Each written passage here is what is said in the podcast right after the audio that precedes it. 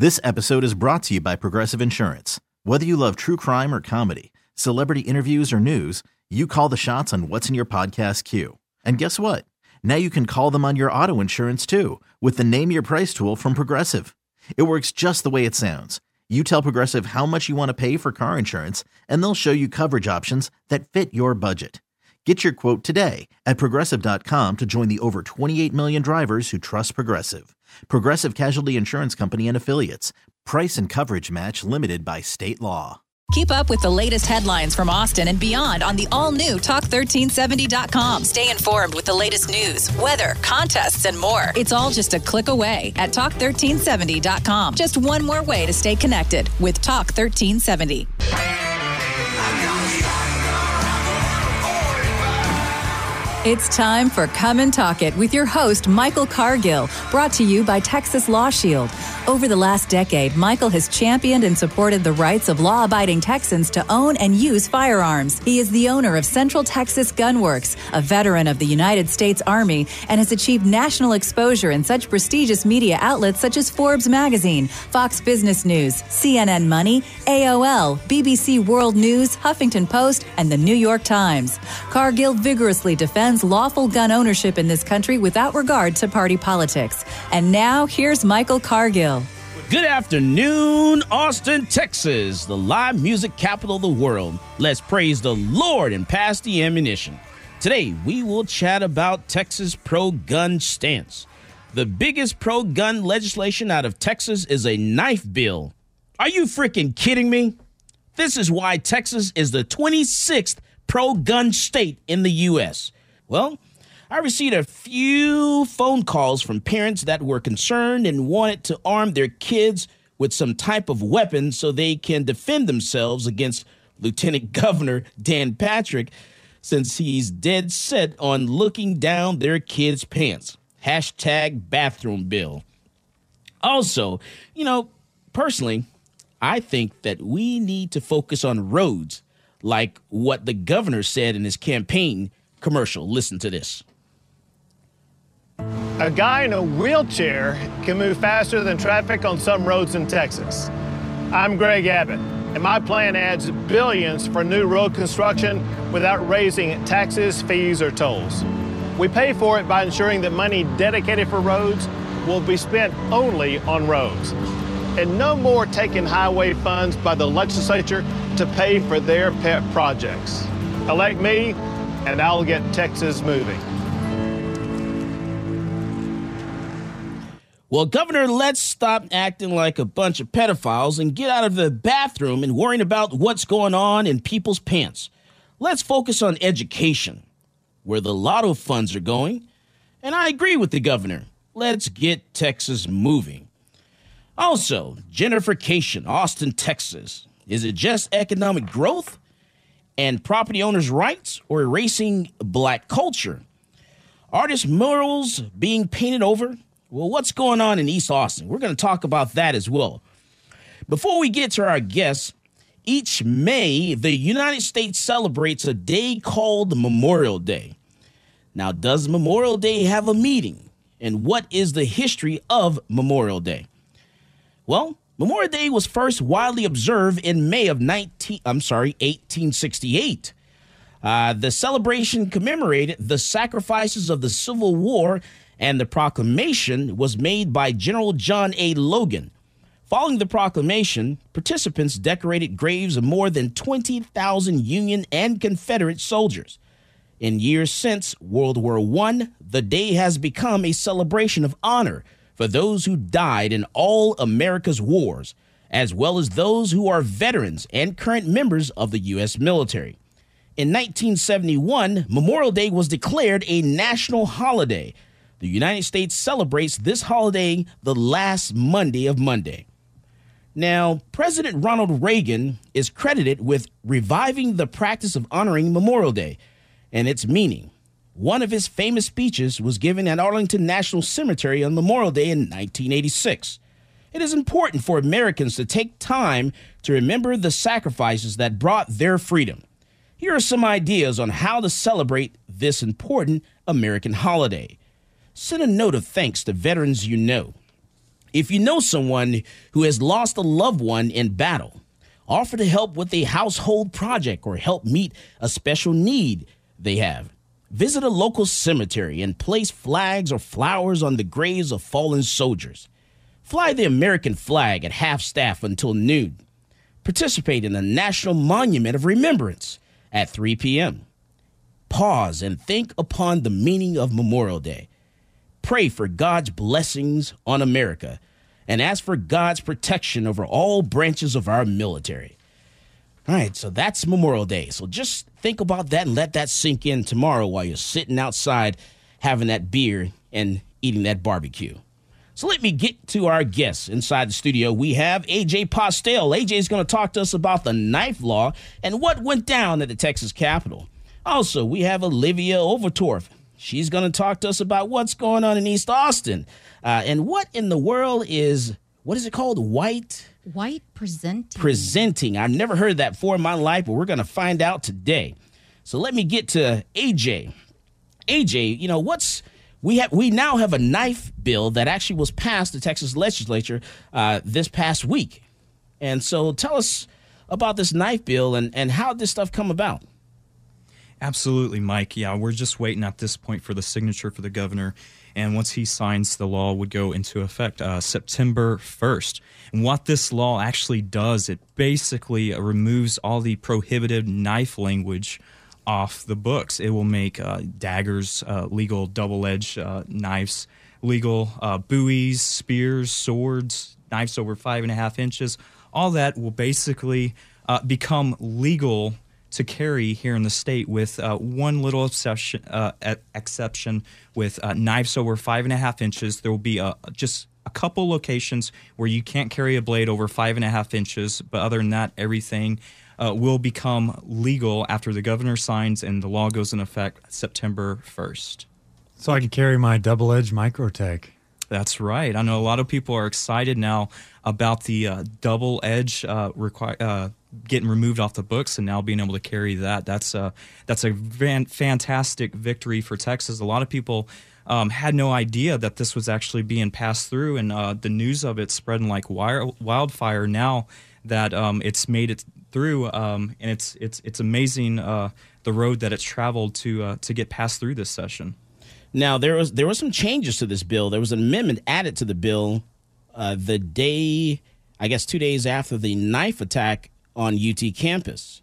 So we have that that knife incident at University of Texas campus. So then, boom, pops up this amendment. What was that amendment?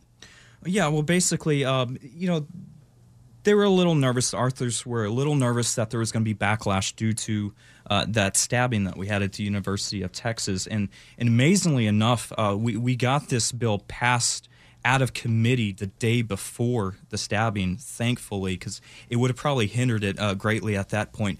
But due to uh, a little bit of backlash and fear of, you know, uh, it causing a little conflict with getting the bill passed, uh, Representative Dutton um, then wanted to uh, have this amendment. And basically, that's what I was talking about, where it has um, the location restricted areas for blades over five and a half inches. And basically, um, there's going to be a few prohibited places where you can't carry those blades, uh, meaning uh, schools, polling places, courthouses, uh, airports past the, the check security, um, 51% uh, establishments, correctional facilities, hospitals, uh, mental hospitals, churches, amusement parks. Um, and and that's pretty much it. Other than that, you'll be able to carry, if you choose to, a five and a half inch blade uh, anywhere anywhere you want besides those places. So this is definitely a, a huge uh, victory for the Second Amendment. I know that uh, knives are often left out of the uh, debate when it comes to uh, Second Amendment issues, and uh, Texas was pretty far behind when it comes to knives as well. But this is a great victory, and there's not much more. Uh, to go to advance knife rights in Texas, where we're leaving off with with this bill. So I'm I'm happy to have worked it. Uh, all the way through and, and to see it pass. And there was no uh, opposition to it all the way through on the way that we presented the bill. And uh, it's a great victory. Yeah, because I mean, you, you think back to the 1800s and you're talking about swords and sabers and things of that nature.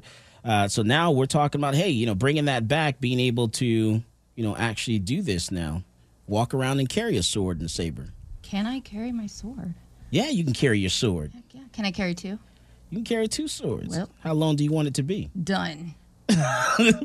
Well, and the important thing, the, the thing too, is uh, you know there's a lot of areas where you you're not able to carry your firearm. So this gives you that mean of, means of defense of uh, the the bladed weapon that you choose to be able to carry to have that means of protection when you're not able to carry that firearm. So this is you know very important. The thing and also a lot of people not might not be comfortable with a firearm or uh, may not be able to afford that firearm. So this gives the broad population a great advantage of uh, taking means of their own personal responsibility for their safety and carrying a, a knife. All right, so this this night this law goes into effect September the first, two thousand and seventeen, as long as the governor signs it, because the governor hasn't signed it yet, and I'm sure he's going to sign it. Um, and but right now, the way the law is, uh, you can't have an illegal knife. Uh, you can well, you can only have an illegal knife at home, to and from your home, your vehicle, inside your vehicles, a premise under control, your place of business, watercraft, boat, travel trailer, camp trailer, truck, camper, motorhome, horse, or living quarters. Okay, or if it's used in that activity. But then starting September the 1st, 2017, then we will no longer have illegal knives unless you're 18 and under. Correct, under supervision, and that only applies supposedly to the five and a half inch or larger knives for the 18 years or, or uh, younger. With uh, supervision, um, then they can carry, obviously, uh, a a knife larger than five and a half inches. Okay. All right, cool. That sounds good. I like that. All right. And then uh, there, there's some other bills also. There's because we're going to get back into the knife bill because I want to show some of these different knives that we have sitting here in the studio. Uh, you also have uh, Senate Bill 16, which is the, the bill that actually reduced the fee for the license. Um, the governor actually signed that one this week. So that will go into effect September the 1st, 2017. Uh, you also have, um, let's see. There's one, uh, the one for the employees uh, who are employees of a school, and that's Senate Bill 1942, which would allow employees who actually have a license to carry handgun who work for a school to be able to leave their firearm in their vehicle. And I use that word specifically firearm because it's not just about the handgun. So, but they will be able to leave their firearm in their vehicle as long as they have a license to carry handgun um, in their vehicle in the parking lot of a school. So they'll be able to do that as long as the governor signs that. And then that will go into effect September the 1st of 2017 as well. And then also we have, man, got some other stuff. Uh, Senate Bill 349, which is um, which clarifies the gun-free school zones. Now, I think that's still in the working. It's still in play. That still has not passed yet. So we're waiting on everything to go through with that. And if that gets the okay, um, see, the Senate passed the bill. The House is likely to pass it. They haven't passed it just yet.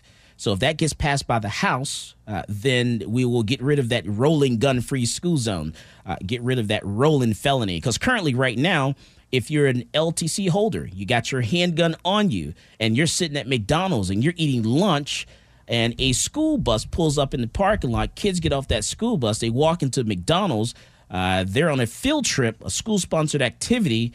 Currently right now you need to leave that firearm or you could be charged with a felony because that's a school sponsored activity uh, that field trip. And so this rolling school rolling gun free zone uh, bill senate bill 349 uh, once it gets passed by the house goes to the governor governor signs it then we'll get rid of that and everything will be fine so I, I, we still got some more some more to do. Sine die is not until uh, Monday tomorrow, uh, the last day of session. Uh, will midnight unless we have a special session. So we'll see what happens. All right, so we're talking about Texas pro gun stance. We're talking about the bathroom bill. We're talking about knife rights. We're talking about gun rights in the state of Texas. This is Michael Cargill, and you are listening to Come and Talk It. This is State Representative Jonathan Stickland, and you are listening to Come and Talk It on Talk 1370.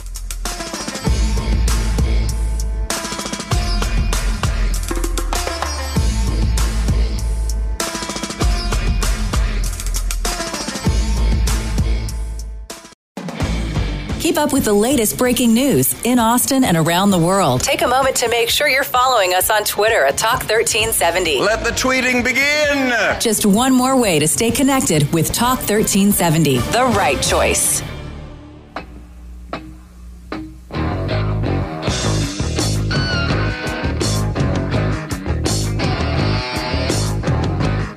Welcome back to Come and Talk It. And now here's Michael Cargill.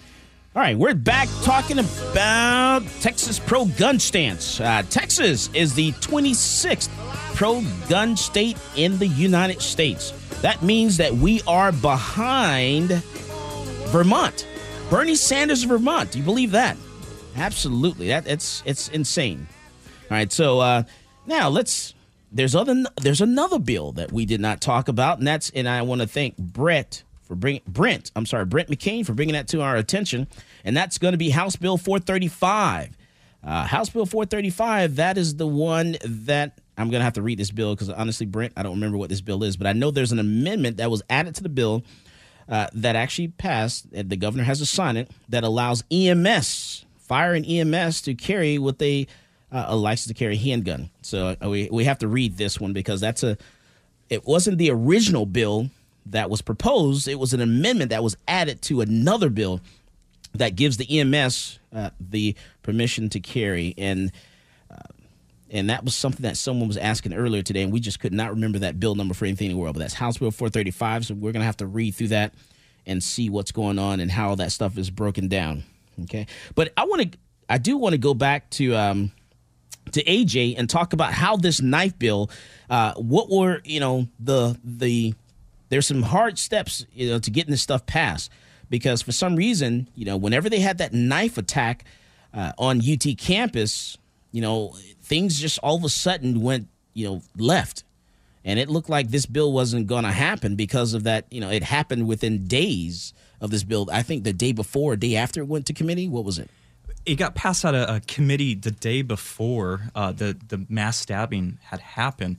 And the good thing about it is, is uh, at the start of this bill, I had a game plan of keeping it under the radar. I did not want to publicize uh, this knife bill and post it on uh, our, our, gun rights page and, and, and, broadcast it out because I thought uh, we had a fair chance of actually winning uh, the Democrats over on this by by pitching it as you know we're creating. Uh, Texans into criminals by the mere possession of something that they're legally allowed to own and have, but having it on them out in public, they're all of a sudden a criminal. So it's targeting, you know, specific communities and stuff like that that uh, they may not understand the gray area with uh, the ambiguous uh, language that the law currently has, and we're just uh, merely creating criminals out of um, the possession of something. And I said to them that you should only be a criminal with a criminal act, and uh, that's really what helped push this through um, with the stabbing that happened, the only discussions that we had bes- behind the scenes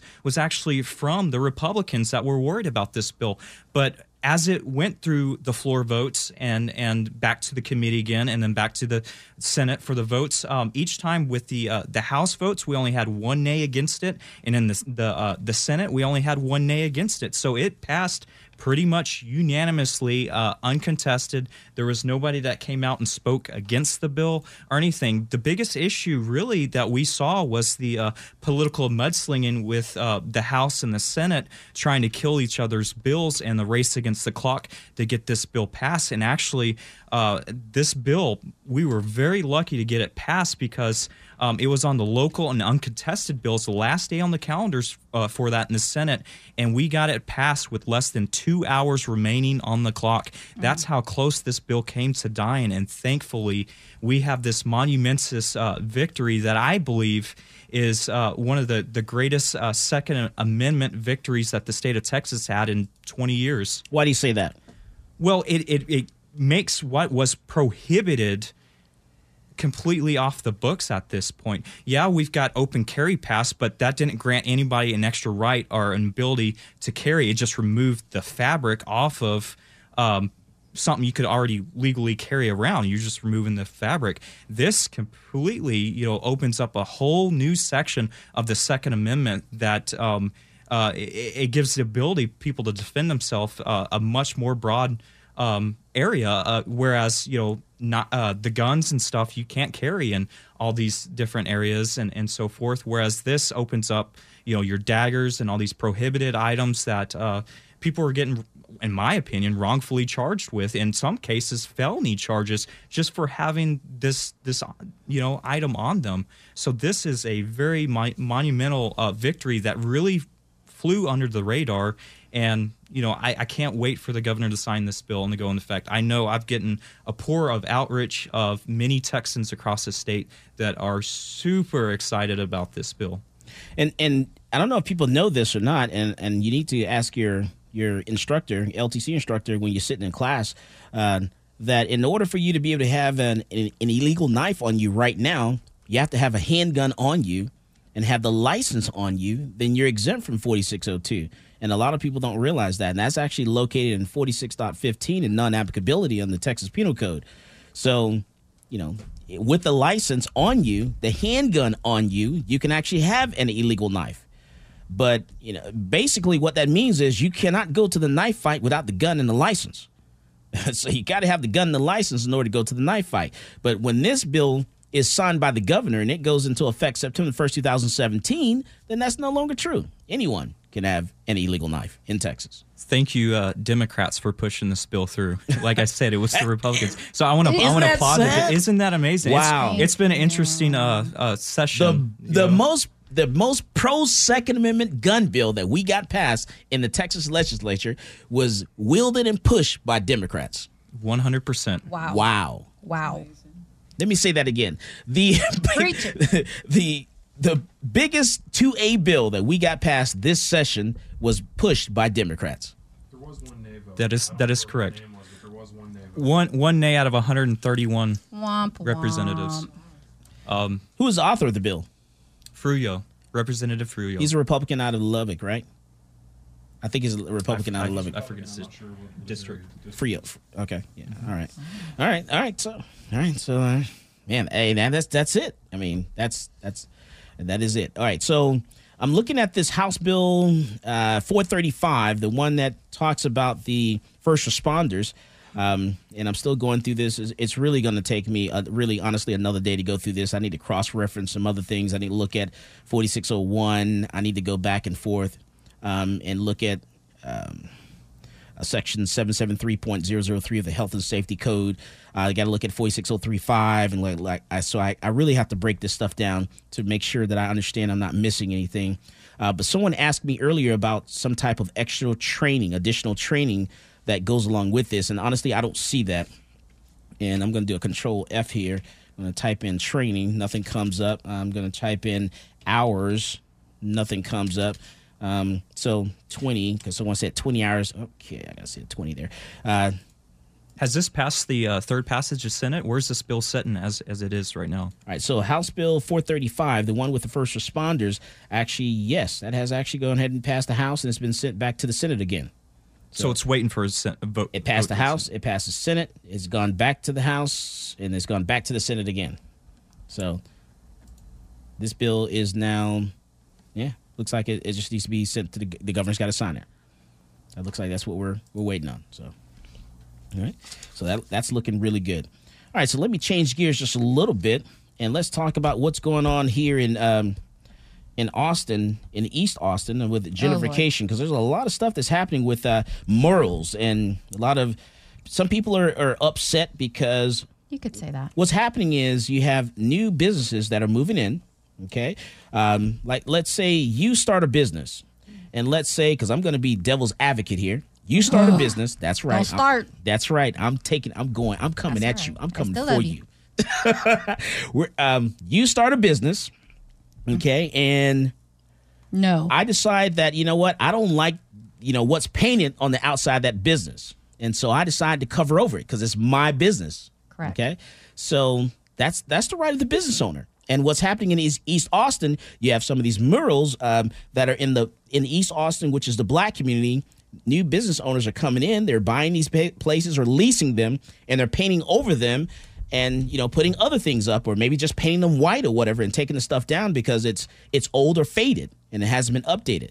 So and and some people are upset because this is happening. All right so so let's back up and you know what happened you know a couple weeks ago. What happened was, um, well, actually, uh, just to clarify, you don't have the right to just do whatever you want in a traditional neighborhood district. okay why not Um, those districts are actually protected by a separate book of city codes, and they've not really been challenged in city. is there a council. punishment for it if i do Oh, paint yeah. over it Oh yeah, Yes, there is.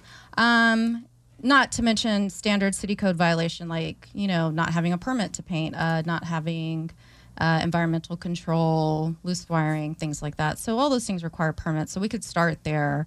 Um, and at So some, you mean tell me as a business owner, I don't have the right to, you know, to paint the outside of my building? not white when you're I in to? traditional neighborhood district. Yeah. I, I own a business downtown, and, and I can answer your question. Please, and please. agree with her. My my the building I'm in is a historic building, Yep. and so we had to go through the historical committee and show them what color exact Yep. shade, and they say yes or no. And sometimes eh, I personally find the I, I get it, but at the same time, I find it a little arbitrary. It's a matter of someone's personal opinion because they, they get to decide okay, it can be red, but I don't want that shade of red. I want this shade of red. And so, yes, and I, I like right now, I'd like to paint the front of my building because we've changed the name, but I hold off because it is such a long, arduous process. It is. You have to this ask for permission. Oh, and you yeah. have to go before the committee committees and, all kinds of and- good So it's like a, a homeowners association kind of. It is, Yes. yes. Mhm. Oh God. Yeah, you can't just you know come on in and do whatever you want. Uh, the thing is, this specific And does that sound right to you?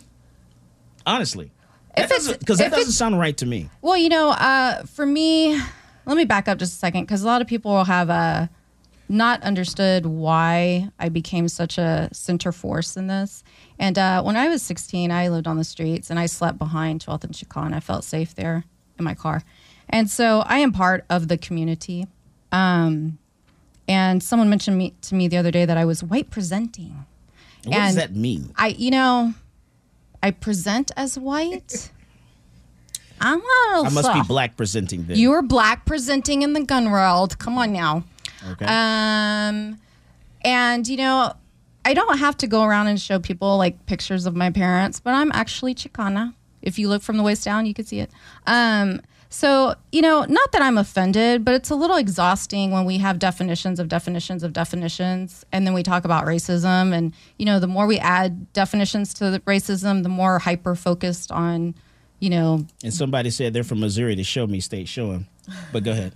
Exactly. You know, so it's just kind of like the battle of the whole issue became that is a traditional uh, neighborhood district and it is historically black. Um, Chicon, Chicon Street was, you know, further down towards 7th Street. There was a lot of Chicanos and Latinos down there.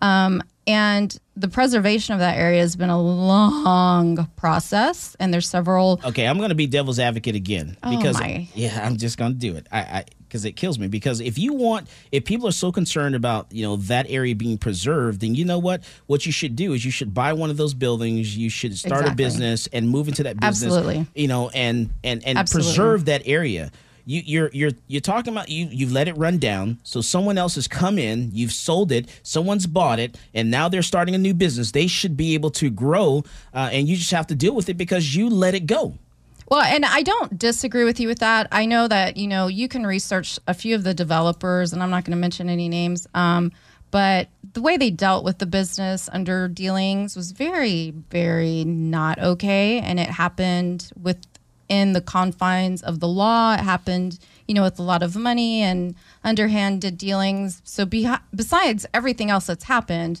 the way those businesses got taken out of black ownership was really probably you know something that I know that there's actually people writing research papers about and things like that. So um, that beyond this being a traditional neighborhood district, uh, specifically in Austin, it has a deep historical value for a lot of people in Austin.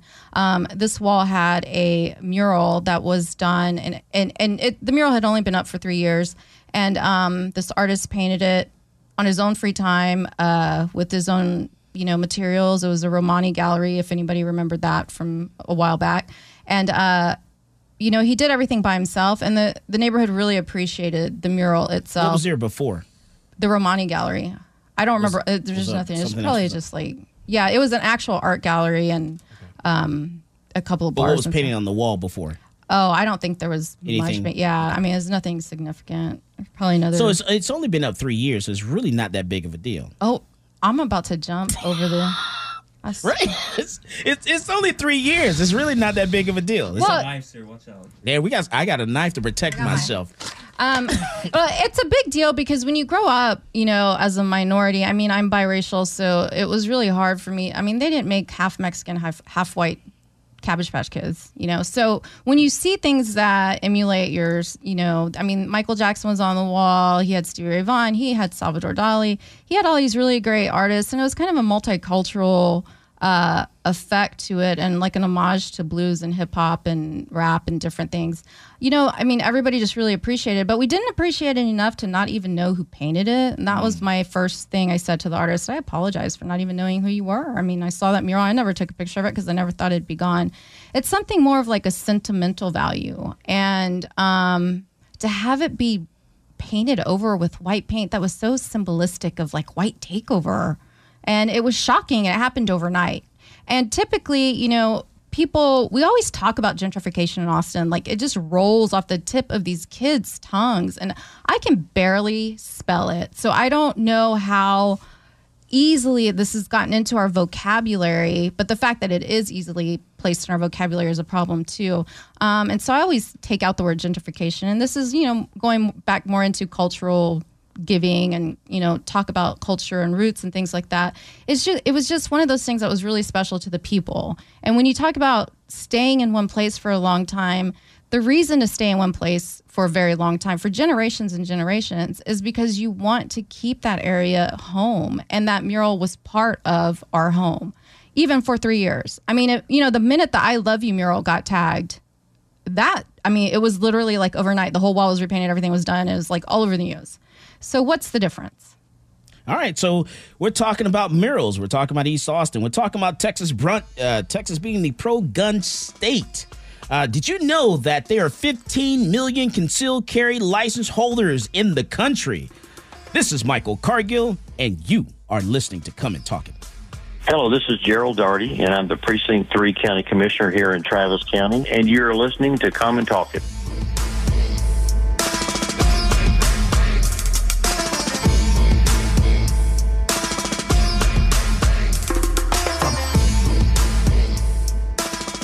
Get the latest business news from CNBC. Weekday mornings at 6:30 and 8:30 and weekday afternoons at 12:30, 4:30 and 5:30. We make you smarter. Hopefully, it'll also make you some money. Stay connected with Talk 1370, the, the right, right, choice.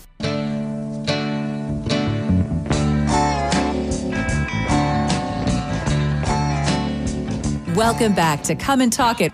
And now here's Michael Cargill.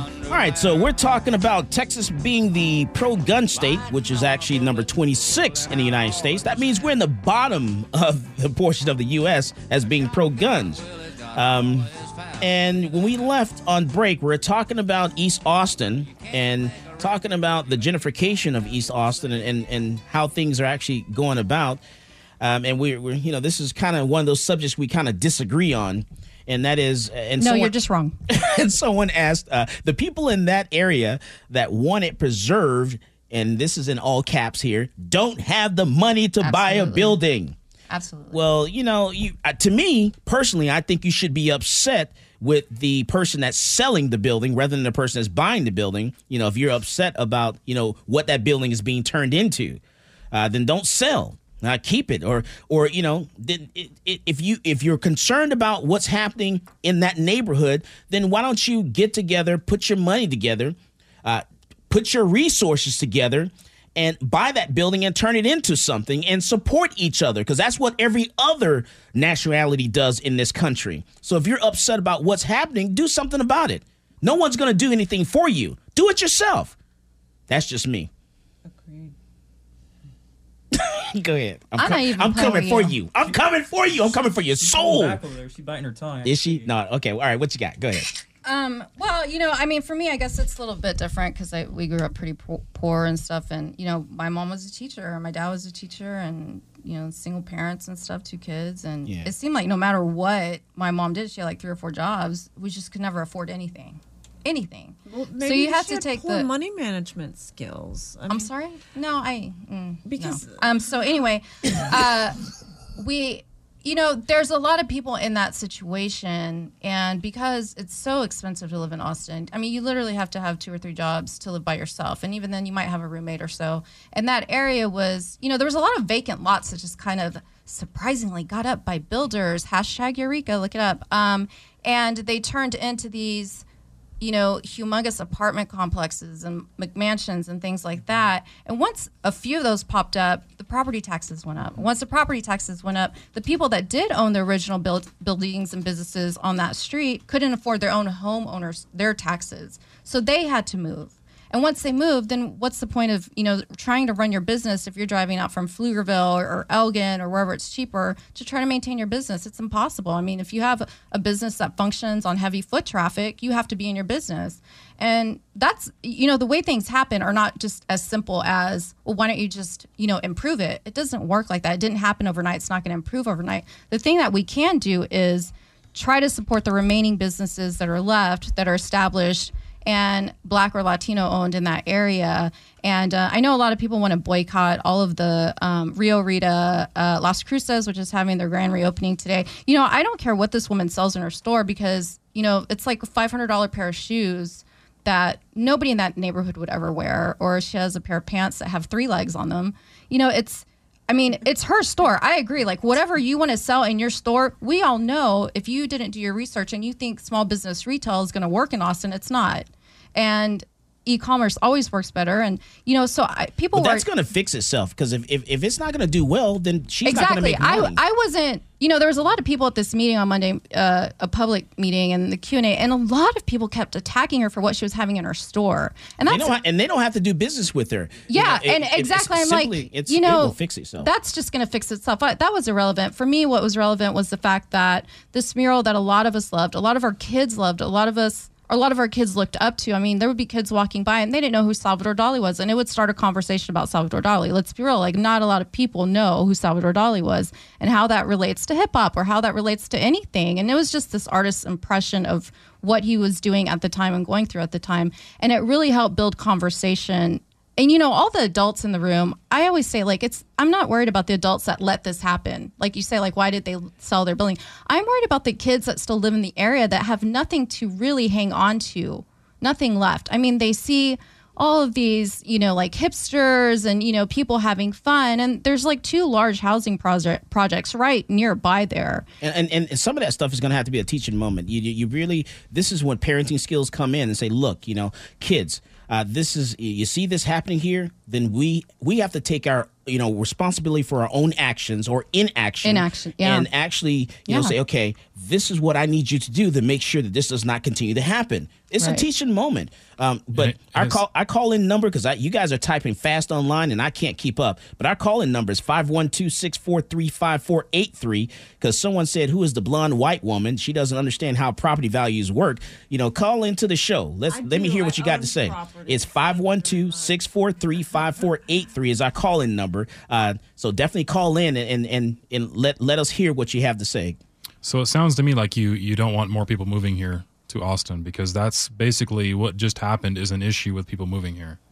It's a That- it- result this of that. actually didn't just happen. It's been the last 10 years. It's been really painful the last five years within this district. It's the 12th Street district. And they actually have like a merchant business system, which is like the HOA of businesses, that really should be catching the ball in this. Like the general public, we don't know who's buying property. There is an app, obviously, but, or, you know, there's a way to find out, but it happens in a way that's kind of just dirty and gross. You know, like, if people don't have money to pay for their, their property taxes and their their small homes and they're struggling and they own a business in this area, you know, you you have to pick which one. And it's it's already difficult to own a business in Austin. It's much more difficult to maintain a business that's been there for generations while you're trying to keep your home. Unfortunately, there that's not a function of government to sit there and pick winners and losers, though. they, the market it actually, does. but they have been. They I mean, have been. because the very first housing project ever in the United States is right there. And and The I- very successful. and of all you know we and you're business owner and we know how difficult it is to you know keep up with property taxes It keep up with the you know all the different fees and licensings and, and, and, and all that stuff that you have to do. My god i'm a black guy selling guns in Hey. texas you know so i know how hard it is trust me.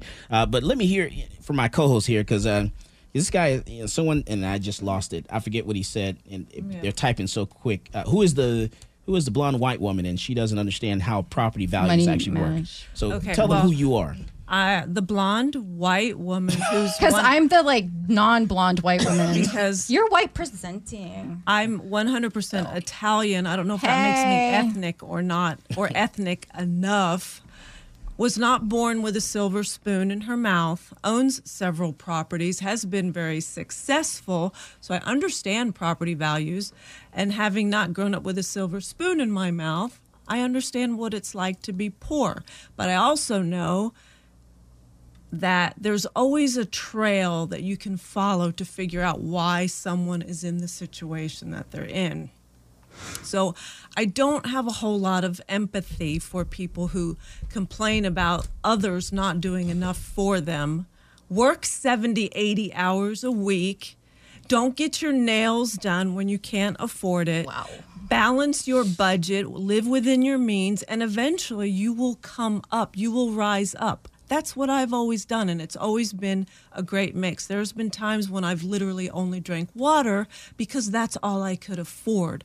I had my car repossessed.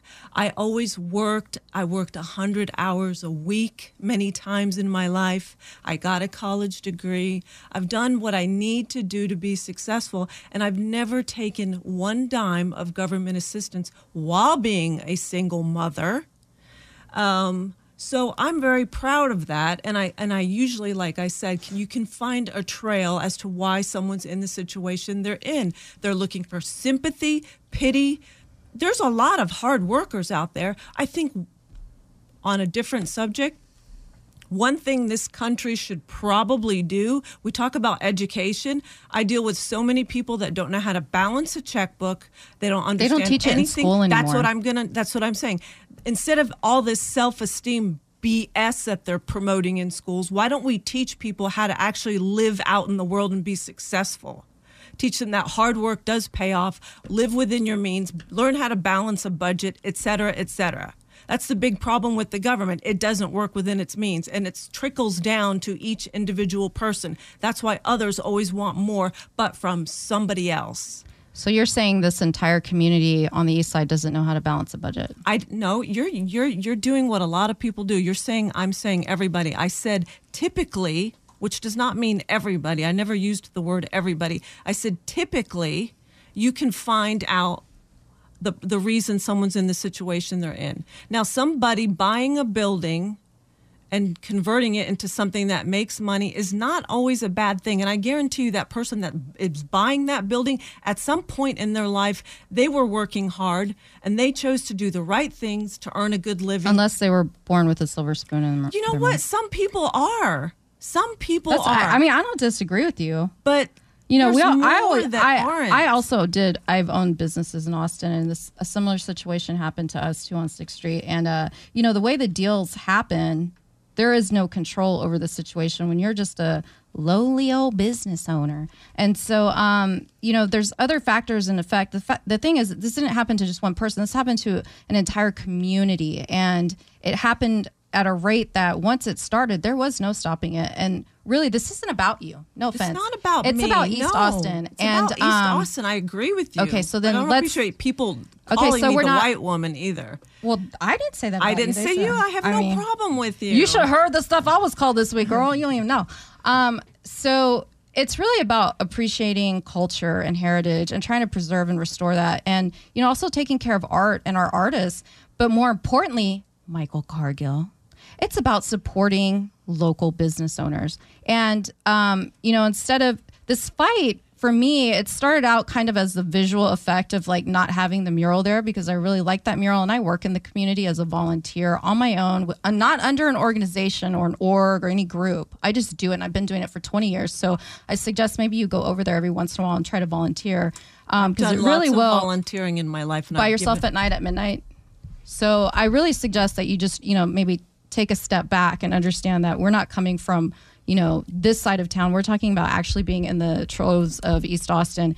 And for me, it was the actual just not having the mural there and not having a creative space. And that's kind of like the beginning of communism, you know, uh, removing art so people don't have something to think about. And that is that's just the it's just this spe- specific mural was just the icing on the cake and it wasn't even about the mural for me i kept telling people that it wasn't We're talking about 12th and Chicon here, right?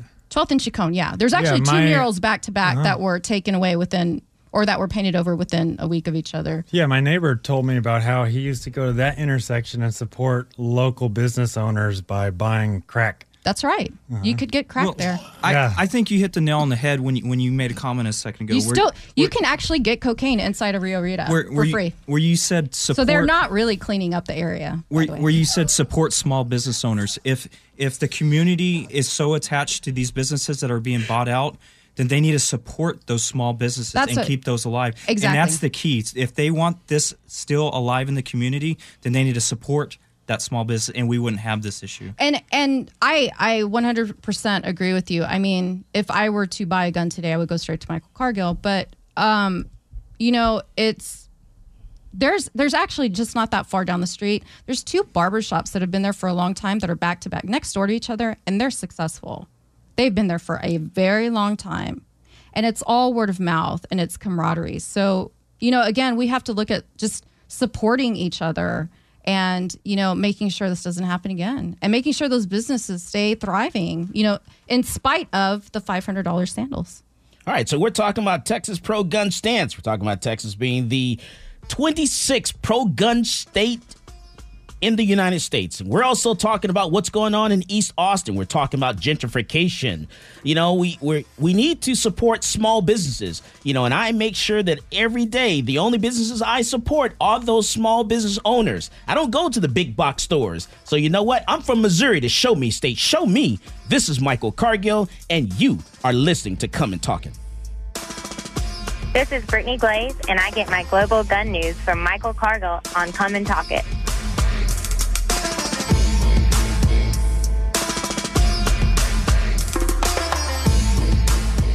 Texas weather can change on a dime.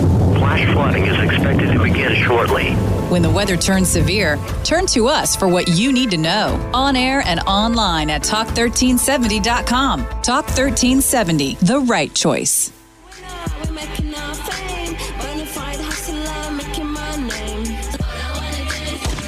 Welcome back to Come and Talk It with Michael Cargill. We're talking all things firearms. Now, here's Michael Cargill. Now it's time for GGN Global Gun News. Global Gun News sponsored by Central Texas Gunworks, the largest online gun store in Texas.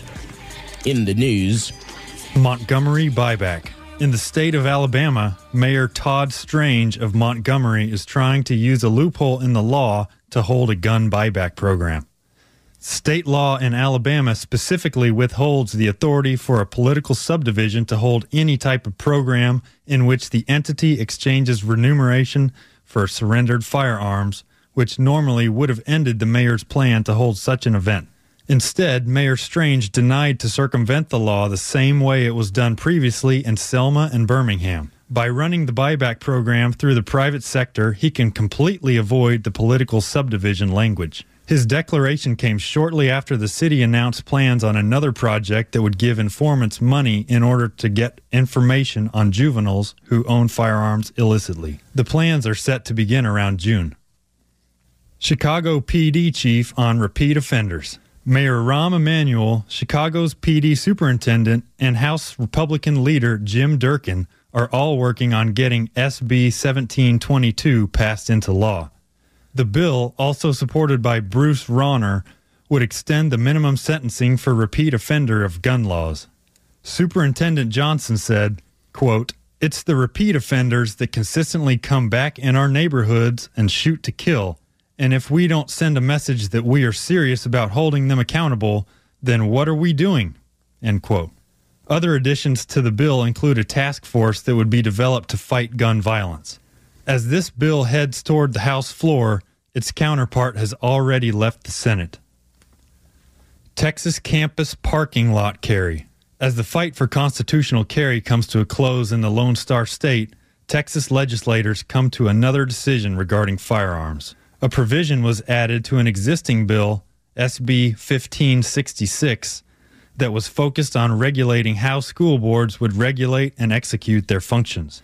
The provision allows for the introduction of firearms to be stored by staff members of the school in their locked cars while on school property. In the presence of a school event or school activity, however, such as band practice in the parking lot, this allowance would be restricted. The amendment was said to have been inspired by a teacher who worked late and felt they had no means to protect themselves. Childproofing firearms. New York lawmakers have come up with a new process which they believe will help reduce gun deaths among children. The bill, S 3444, would take full effect one year after its hypothetical passing and would restrict the transfer or sale of firearms unless they had modifications to them which would make them child-proofed. Senator Serrano, who is pushing the bill, said that the bill is critical to the safety of all New Yorkers. My bill, uh, Senate Bill 3444, will require uh, gun dealers to sell only child-proof weapons uh, in the state of New York. Now, one would think that this should be common sense, that there should be no uh, controversy over this. Yet and still, uh, there are many forces who would not like to see these uh, very common sense safety measures be implemented. Some suggestions have included making the frame oversized as to not fit smaller hands, increasing the trigger pull to 10 pounds, stopping individuals with weaker grips to fire the gun, or requiring a series of multiple motions to fire the gun, making it cognitively too complex for the children to understand the operation of the gun. If found in violation of the law, you could face up to a year in prison three years probation, and a fine upwards of $1,000. S 3444 is currently in Senate committee. And this has been your Global Gun News Report for this week of May 28, 2017. And now, back to Michael Cargill in the studio.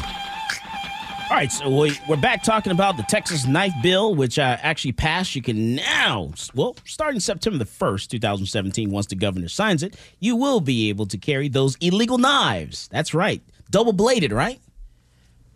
That is correct. You Man. can carry double blade. You can carry knives over five and a half inches. You can carry a sword. You can carry pretty much anything with an edge on it. It's going to be legal. Did you hear that, Deshade? Swords. Swords. All right. And teachers will be able to carry, uh, well, we will be able to leave their firearm in their vehicle while it's parked in the parking lot of the schools now, starting September the 1st, 2017, once the governor signs that.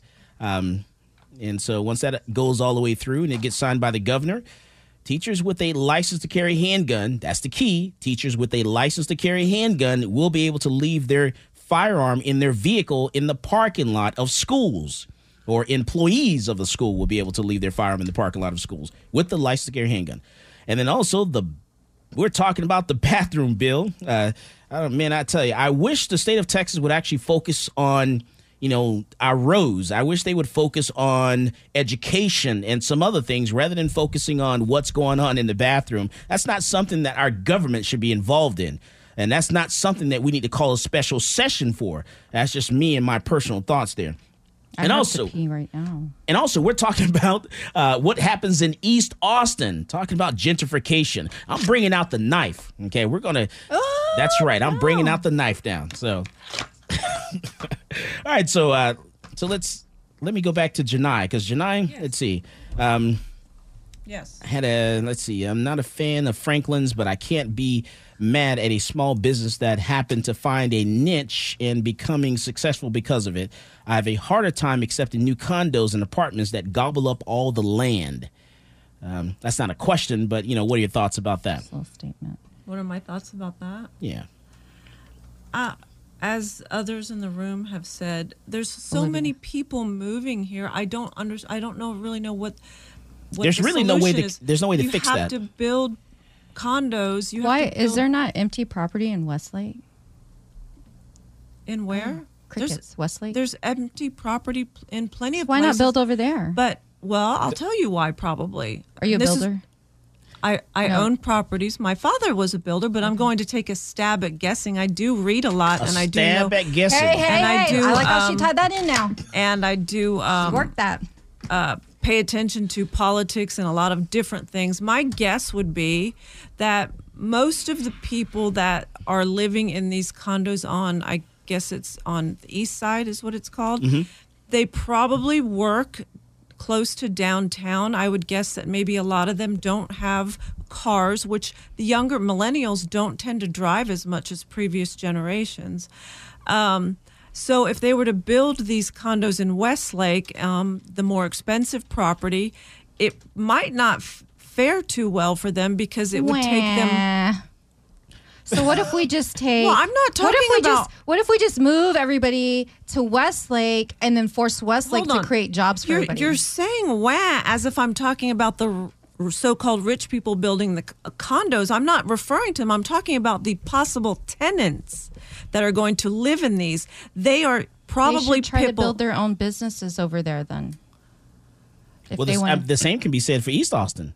Well, they have. They had businesses there before the condos. They're selling out. Okay, someone's Yeah, well, asking I mean, me. I'm not disagreeing someone's asking me over and over again for you to describe this mural that was Mural. actually mural. This was a, a mural done by an You know artist I can't named, talk. named Chris Rogers, and um, he's a really great artist. And I've actually only talked to him twice. People think, God, you must know him really well. No, but he was the first person that I contacted when I heard about uh, this mural being uh, whited out. It's actually called whitewash. You should probably look it up. It's a big deal on the news.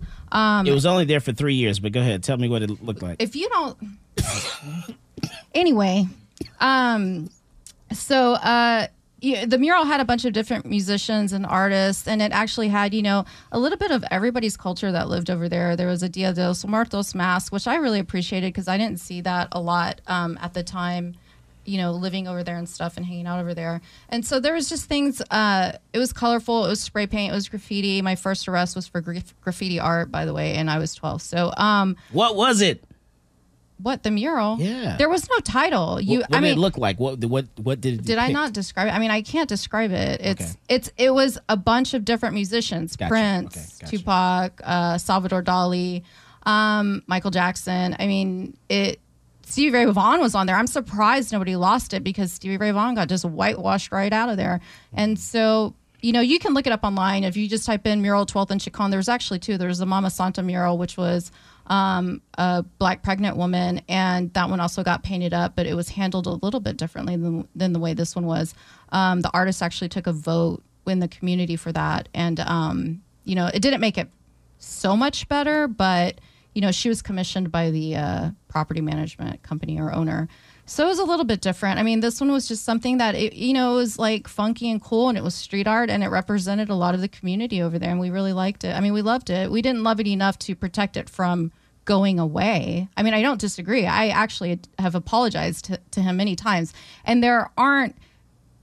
There's not like a mural protection agency, like you know it either happens or doesn't happen and you don't know which mural is actually protected or not and the city doesn't have a database really of anything but they do have codes and policies in place and it's unfortunate that no one has taken the initiative to um, use any of the traditional neighborhood district codes to stop these things from happening And there's a comment for you on the comment talking page. I'll let you read it. I can't see it. I can't And then see it. um, My- comment my- talking page. And then so Janai. Yes. All right. So, you know, what are your thoughts about all this from a small business owner? You know, uh, even though I, I understand that there are rules, it's like a. I guess I can say this. It's kind of like a. A business owners association, so to speak, Mm-hmm. Yeah, where I you have have to to deal follow with the that. you have to follow I- the certain rules. Like I said, I'm in a historical building, and um, I have to deal with that. And that, from a historical standpoint, that makes sense. It-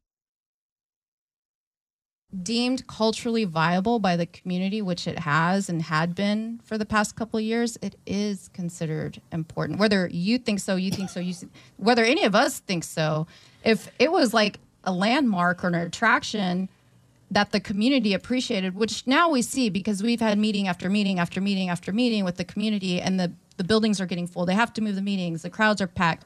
People are upset. I mean, it's been tagged. It's you know, it.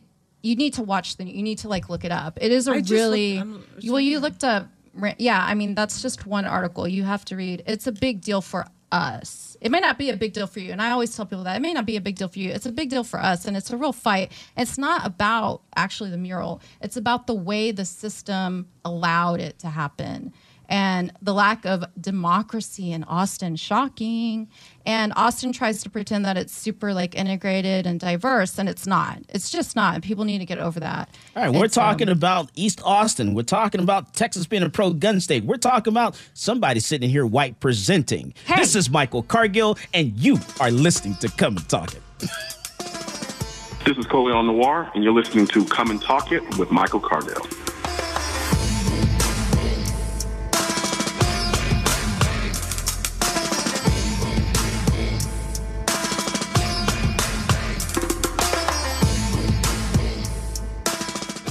Take talk with you anywhere with the all new Talk 1370 app. Listen to your favorite shows, keep up with the latest breaking news, and more. Search for Talk 1370 in the App Store or find the links at talk1370.com. It's anywhere I need. Talk 1370, the right choice.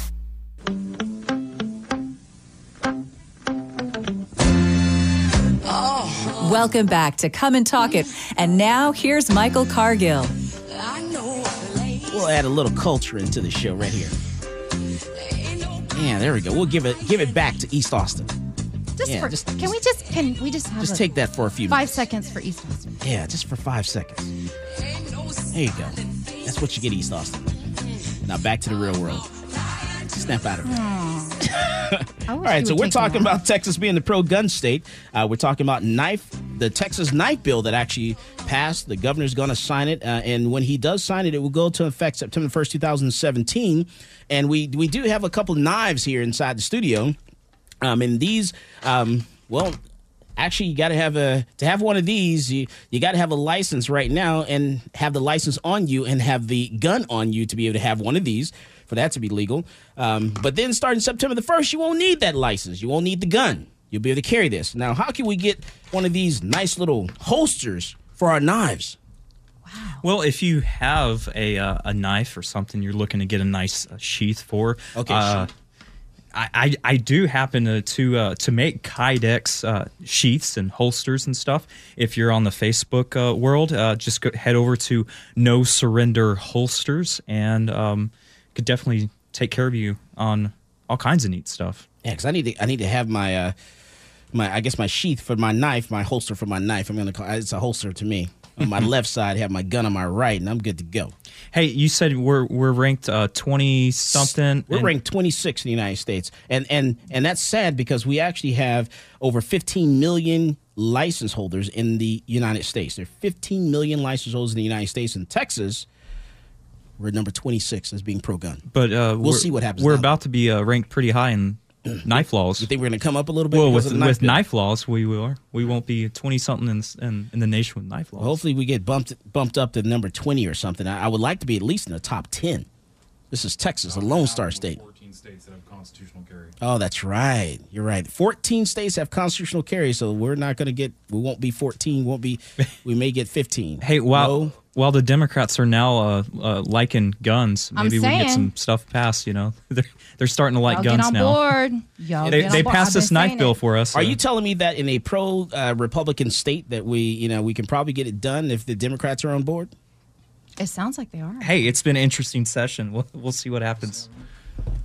Go ahead. What you got, Justin? Well, with some of the Republicans we have in the legislature, we might be better off with some of the Democrats, to be honest with you. Why do you say that? Zing. Well, I mean, we had a, we had a, a near supermajority right now in both chambers, and yet here we are passing uh, watered down gun bills Why do you say they're watered down?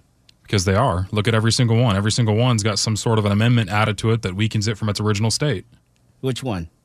Uh, well, let's talk about the uh, the suppressor one that we talked about last week, and about how you know instead of just crossing out suppressors from the Texas Penal Code, they had to go there and reflect what what it already says, what it already states on the federal level. Mm. Instead of being a lot better than the federal level, they they we just came on par Yeah. with the federal government. And, and we had a we had a true constitutional carry bill this session as well. That got that got really watered down, and the only one that passed out of committee uh, was the watered down version. Mm. So I mean, you know, yeah, okay, Second Amendment stuff is passing, but every bit of it's watered down, and a, and a Republican majority both chambers. But what's the reason for that? I mean, because these are supposed to be, you know, like you said, you know, the this is a Republican-controlled House, Republican-controlled Senate. Uh, our lieutenant governor's Republican, our governor's Republican. Why can we get? Why can we not get a pro-gun bill out of this legislature? Because at the end of the day, the Democrats still control the House. How's Well- that? How's that possible? Be, because of, because of the Speaker of the House, uh, he's the one who determines what, what the makeup of the committees are and who the committee chairs are, and the committee chairs are the ones who determine determine what bills are going to pass out of committee. And mind you, the, the pro gun So- stuff that's passing is all cleanup bills. You know, True, it's and- not introducing new stuff. It's And cleanup even bills to the. even though Joe Straus is a Republican, he he's elected by a majority of Democrats. Wait, what? All right, all right. Should we have a Speaker of the House that every single Democrat votes yes for as Speaker of the House? You would you, You, would think, that's a little? some- You think that's a little odd that every Democrat votes for Joe Straus to be Speaker of the House? that you would think there would be some opposition. Yeah, it should be nothing but Republicans voting for him if we have a Republican majority there. Right, right. If he But was it's not. If he was a strong Republican or a strong conservative, Exactly, You're and- saying that the Democrats would actually vote against him. So yeah, he's and, really not strong. And, and there are there are a few dozen Republicans that rail against him, but every time they do, guess what happens to all their bills? He's not. A, he's a strong person. He's not a strong conservative. he is not a strong conservative at all. How do you feel about uh, Dan Patrick calling out Joe Straus? How he's been doing these? Uh, I like the theatrics, but I'm not convinced that Dan Patrick is the is uh, you know that much of a conservative either. I mean, did he lift a finger this session to help constitutional carry?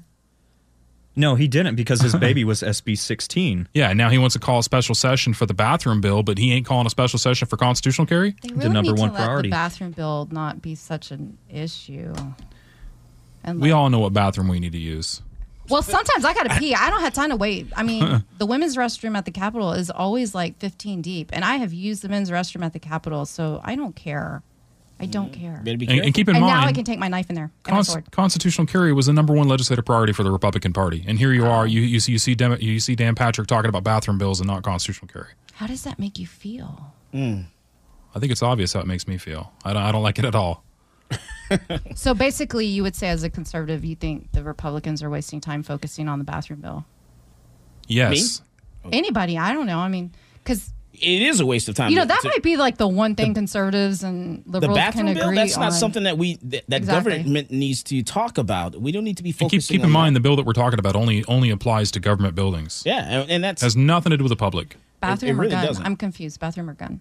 the bathroom bill. Oh, Yeah, so it's not something so that we need then to be focusing. I on. theoretically cannot use the bathroom at the Capitol and the, the men's restroom. No, you would not be able to if this bill passed. If this bill but passes. I did it. That's okay. we'll see you in, in lockup. You know what? I look good in orange. So. All right. All right, so uh, let me let me finish off with Janai here, and and and finishing off talking about you know East Austin and businesses and things like that because I, I know you were you were saying something earlier, um, and I got a couple of comments here. Uh, someone says, "I'm sorry, but you keep saying we and us and who elected you," and this is directed um, to Olivia here. Yeah, you can stand in says. I'm sorry, but you keep saying we and us and who elected you to speak and represent us. Not trying to be a jerk, I swear, but just attacking the blonde girl is annoying. well, I wasn't attacking her. I was just trying to. I mean, if you don't really know about the issue that's going on, I don't know why you think you can debate about it. I mean, It's not a complex issue. It really I is, you though. some It is. questions, and and, I, But it and I feel pretty It is pretty complex. solid in, in in knowing what's Well, going on good. now. Um, That's you're good. talking about a mural somewhere that I mean- was up for three years, and you didn't even know who who painted the mural. no, I, I said that at the beginning. I, I, I realized but that. I so actually did that goes to show you how important it was to you. Um, it's No, I admit my fault in the whole thing. I admit that I didn't know, know- who he was, and and I am not speaking for the entire all of East Austin. I've said that before, and I'll say it again. I just happened to have been homeless on that side of town in the '90s, and um, so that does have a special place in my heart. And I work with a lot of kids over there, and it is a very painful and sore subject. Maybe you don't think so. I just know what I see. stop being there. thinking for me. You, you keep saying Well, maybe I don't think so. you said it. You don't know what's in my head, and Well, it's offensive to hear you constantly say that. Okay, I I know a lot about cultures. Like I said, I'm 100% Italian. Was raised very culturally Italian, having parents from Italy. My daughter is half Hispanic, so I was married to a Hispanic man. Lived on the border of Texas for 20 years. Okay, the border. I did too. Okay. And so I understand the Hispanic Okay, so- population. I grew up in North Carolina. There's a lot of uh, African Americans there. So I, I get it. It's not complex. Uh, Anyway, um, so I'm not attacking her. It's just she is like directing at me. I'd rather actually just talk about the mural and how to how can we move forward from here. Um, and I think you know we talked about like ma- sustaining small businesses on the east side and making sure the long term you know Black and Hispanic business owners on that side have revenue by going there like once or twice a week, maybe eating, shopping, and at the local shops. And there's a couple tattoo parlors. There's a ton of barber shops. So, and also on Thursdays we're gonna have um, a little hangout at Swamp Daddy's food truck with Bobby Mitchell. And so I hope that you know that'll be one way. We've already s- solved a lot of problems. So I, just tell hope you people what, come. I don't. Oh my. I, I no. I want to help you. I I don't allow any businesses or anybody to Will put come, any will you come- signage. will you come eat? No. Will you, will Oh, you I- come eat out at eleventh? let her Will finish. you let let me her finish. finish a sentence? Because we got. Go ahead. You bring me any marketing materials, papers that tell me what these businesses are, and I will push people to those Oh, places. Praise God. Okay. I'm in a prime spot. I'll be happy to do that. I don't allow anybody to put their flyers or anything in my store. I will Y'all do hear that. that? And I'll go you. there. I will go there. Oh, good. There's some my great daughter food. loves ethnic foods as well as I do. We will go, but let me know what they are. Give me the marketing materials, and I will push them. To people. Absolutely. Thank you. All right. See, and that's how it happens. That's come how it and talking. That's how it happens. So Resolution. we're gonna. Well, we'll see what happens. Um, I, still say that if you want to, your businesses to do well, you you you're concerned about that area, you need to buy a business. You know, support that business. You know, don't support the big box stores. Support the smaller stores. You know, those smaller mom and pops, and that's how the community is going to grow and it's going to thrive. As always, more guns equals less crime. Go out and buy yourself a gun. You've been listening to Come and Talk It with Michael Cargill.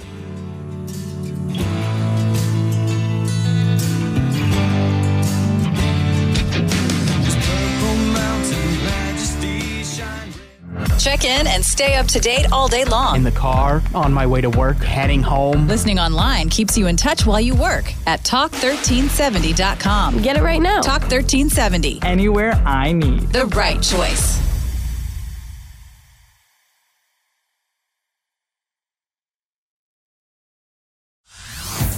Hey everyone, Boomer Esiason here. The NFL draft is behind us, and your favorite team is now gearing up for week number one. The free Odyssey app puts you right in the middle of the pro football conversation with the biggest sports radio stations from across the country. The local voices who know your team the best, giving you their unfiltered takes on the current state of your squad. It's always football season right here on the free Odyssey app.